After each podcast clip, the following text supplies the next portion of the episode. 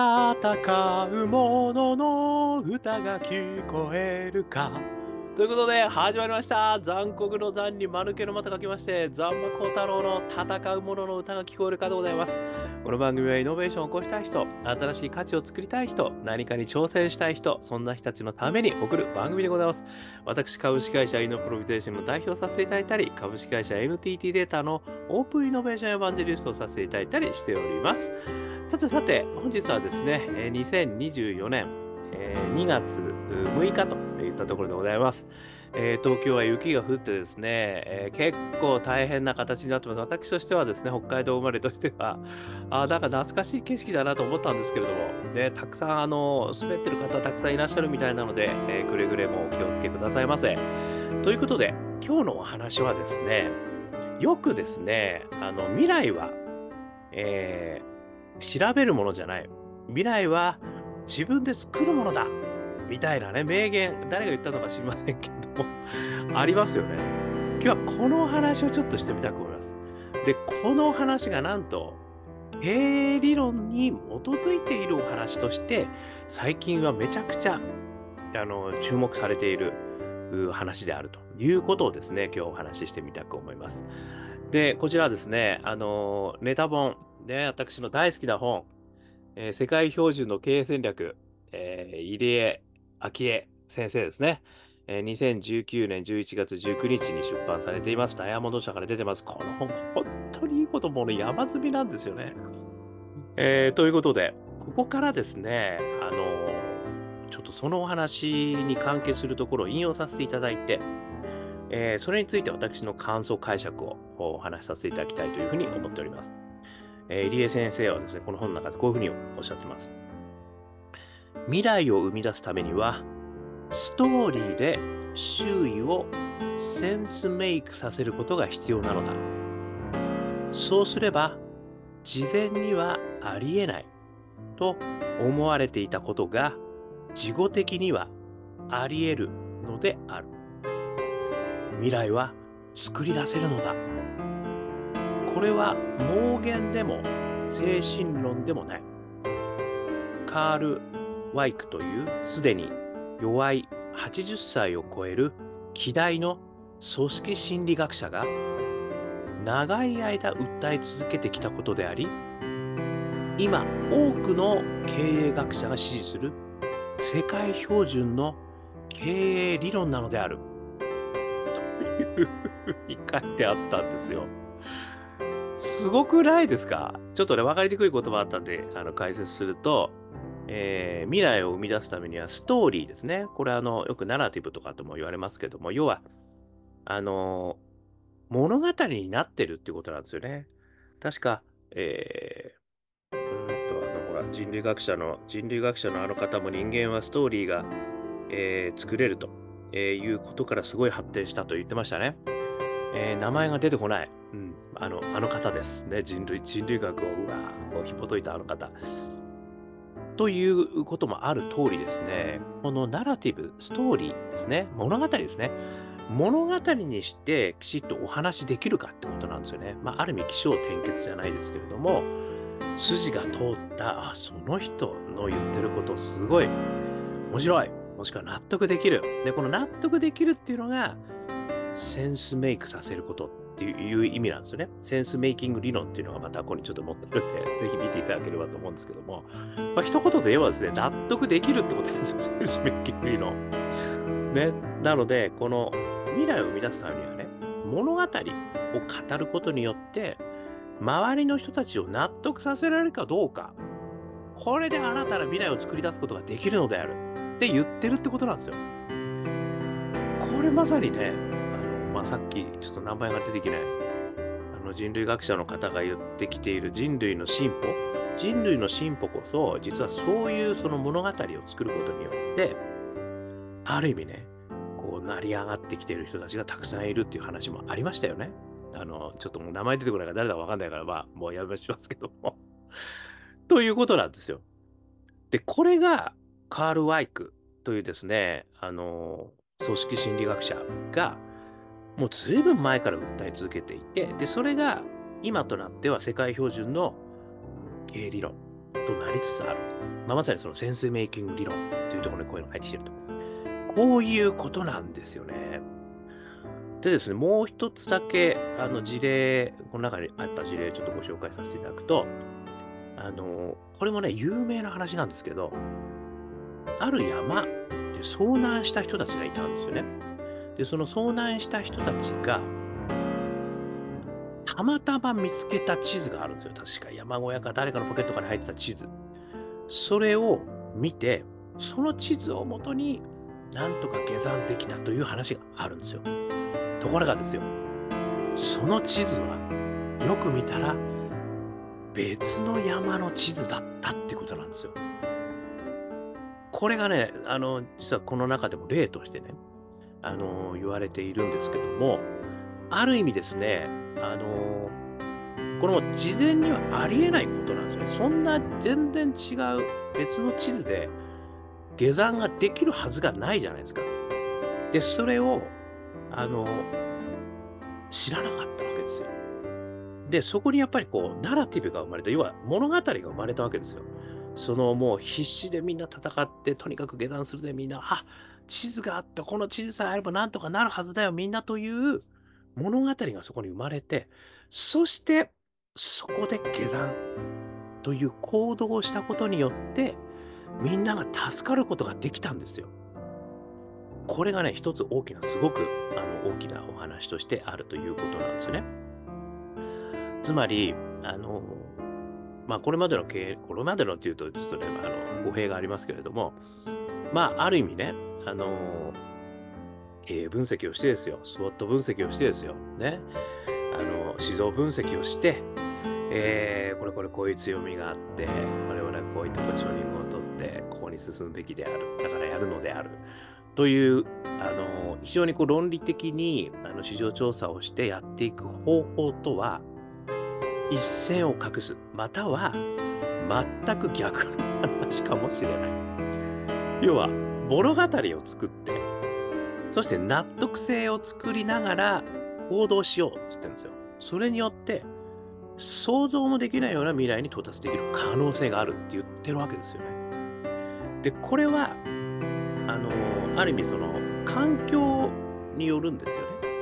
一つはやっぱりこれまでの市場分析をして、あの、きちっとこう、論理的に積み立てて積み上げていくっていうのは、これはある意味市場がよく分かっていて、あんまり動かない状況の時っていうのにすごく効く。で、今のようにね、ものすごく市場が動きすぎていて、しかも新しい技術がどんどんどんどん出てきて、予測さえできないですよね。で、今日のことがもう明日は全然違う風になってしまっている。まあ、こういった時代には、ある意味、このセンスメイキング理論的なね、あの話がすごく役に立つというようなニュアンスと私は読み取りました。ということでございます。ということで、このお話、まあ、ある意味ね、センスメイキングのお話なんですけれども、ここから私が思ったこと、え3つ感想解釈ね、お話ししてみたいと思います。えー、まず1つ目、パッションがめちゃくちゃ大事な時代なんだなと思ったんですよ。なぜかというと、ストーリーを作んなきゃいけないんですよね。で、そのストーリーっていうのは、ある意味ですね、自分のパッションの中にあるものが、こう、吹き出した上でのストーリーなんですよ。だからまず自分のパッションありきなんですよね。自分はこう思うと。だからこそ、こういったストーリーが生まれて、こういう世界が来るんだと思うと。だからここに向かっていこうぜっていう話ができるかどうかなんですよね。これはね、この本の中では、孫孫さんの話なんですよ、まさにね。孫さんとは、あのある意味ね、こううわ、こうだって言って世の中のそれについてくるっていう方じゃないですか。だから、ある意味ね、自分のパッションが炸裂しないとダメなんだろうなと私は思った。ですね。なので、この私はよく言ってるパッションは情熱の源はね、4証言あるという話をしてますね。縦軸にポジティブ、ネガティブ、横軸のオープン、クローズを取ると、大好きパッション、利他パッション、えー、そして、えー、個性派パッション、えー、成長パッションと。まあ、どのパッションでも私はいいと思うんですけども、とにかく自分の中から湧き出してくるもの。やっぱりこういうも未来、こういうことを俺はやりたいんだと。もしくはこういうことで喜んでほしいんだと。こういう気持ちがですね、やっぱりまず一つ目のパッションとしてあることが、まずは大前提だなと思ったという一つ目ですね。そして二つ目なんですけども、大義と仲間なんですよ。ね、これあの、イノベーター3つのフレームと私ね、あのいつも言ってますけど、パッション、大義、仲間。このね、あの3つ全部出てくるだと私思ったんで、大義と仲間がここで出てくる理由はですね、あの、ストーリーを作ることなんですよね。このまあナラティブとかストーリー、物語を作るためにはですね、ある意味その、みんなが共感できる内容が必要なんですよ。で、それは何かっていうと、自分だけのパッションだと共感してもらえないんですよね。そのために何かっていうと、大義が必要なんですよ。つまり、世の中はね、こう変わって、こう変わる幸せな世の中が来るんだと。孫さんが言ってるように、AI を活用した新たなね、それは支配されることではなく、我々と共に生きる、あの、世界が来るのみたいな、ね、ちょっと正確に覚えてないです。なんかそのこと言ってたような気がするけど、そういうお話ができるかどうかなんで、それは大義があるんですよ。だからみんなが、ある意味、こういう幸せに向かったらいいと思いませんっていう大義があるからこそですね、ストーリーを生み出すことができると私は思っている ということなんですよね。で、そこから仲間がたくさん連れてくることができるんですよ。で、そこに共感の嵐が吹き荒れて、俺っちも俺っちも俺っちも、ね、俺っちもそういう世界作りたい作りたい作りたいっていうと、パッションから始まって、大義ができて、そして仲間がたくさんできる。このイノベーター3つのフレーム、私がですね、もうベンチャー企業さんとかと会ってきた中で、この3つは絶対あると思っているこの3つのフレーム。これがやっぱりですね、すごく大事なんだなということが思ったということなんですね。なので、ストーリーを作る、そして周囲を巻き込むという意味においてはですね、大義が大事であると。大義を作りながら、そして仲間を増やしていく。これがね、2つ目としてすごい大事というふうに私は思いました。そして3つ目なんですけれども、3つはですね、行動することなんですよ。これもね、やっぱりすごく大事なことなんですよね。さっきの雪山登山の話。ね。これは、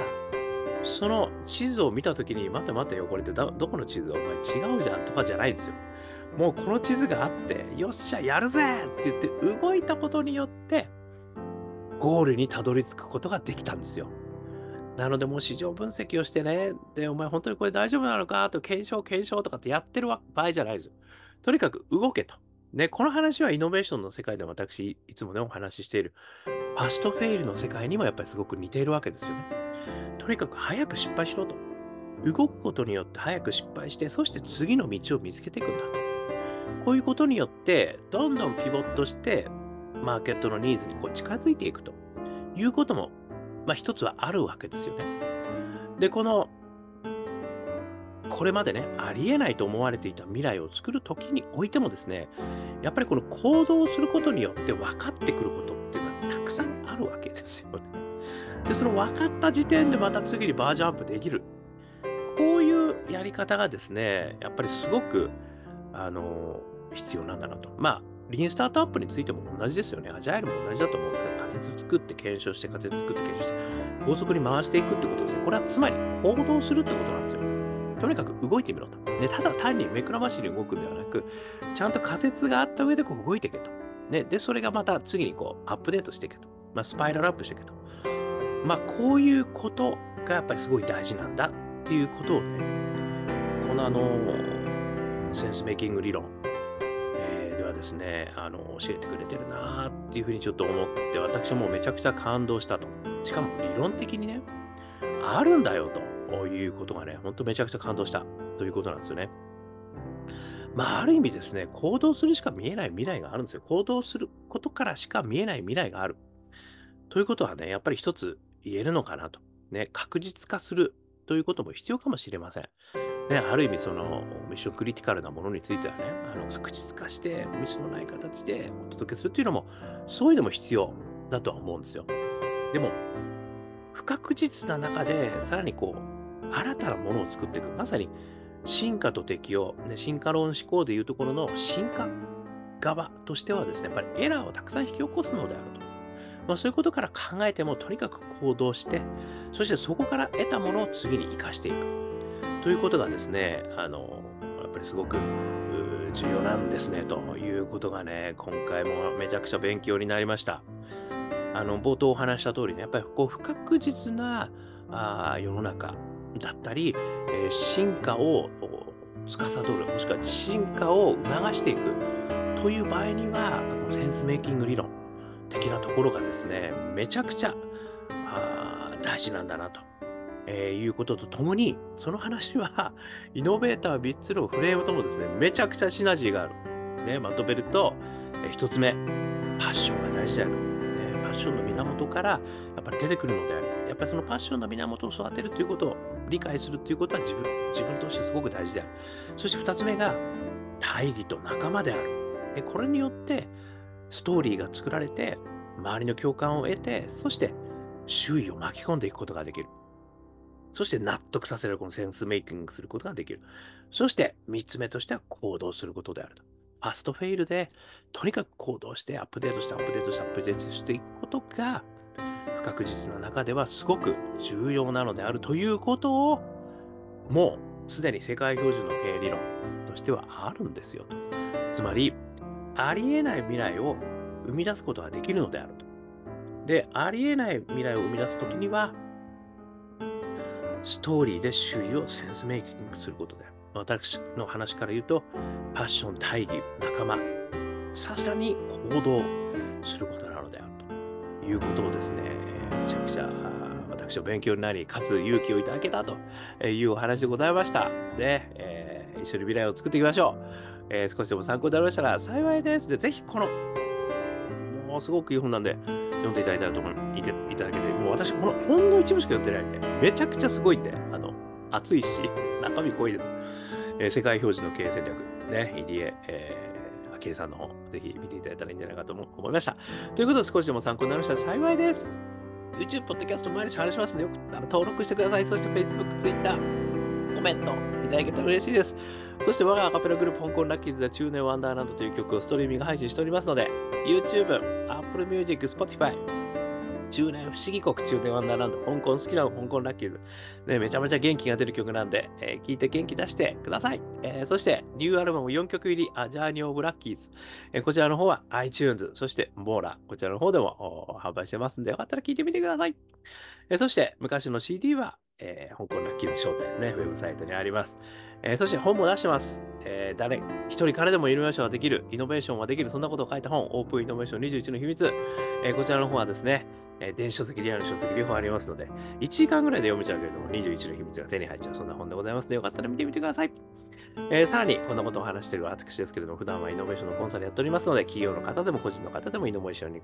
えー、ご興味がある、ね、何か質問したい、そういうことがある方はお気軽にご連絡くださいませ。さらに、起業家の皆さんを応援してます。何度でも挑戦できる世界をスタートアップスエマージェンシーエコシステム C、こちらの方ですね、えー、起業を目指す方々、そして起業家を応援したい方々、えー、両方の方々、ね、えー、募集しておりますので、よかったらお問い合わせくださいませ。ということで、今日も聞いていただきまして、どうもありがとうございました。それでは皆様、頑張りましょう。また明日、雪に気をつけて。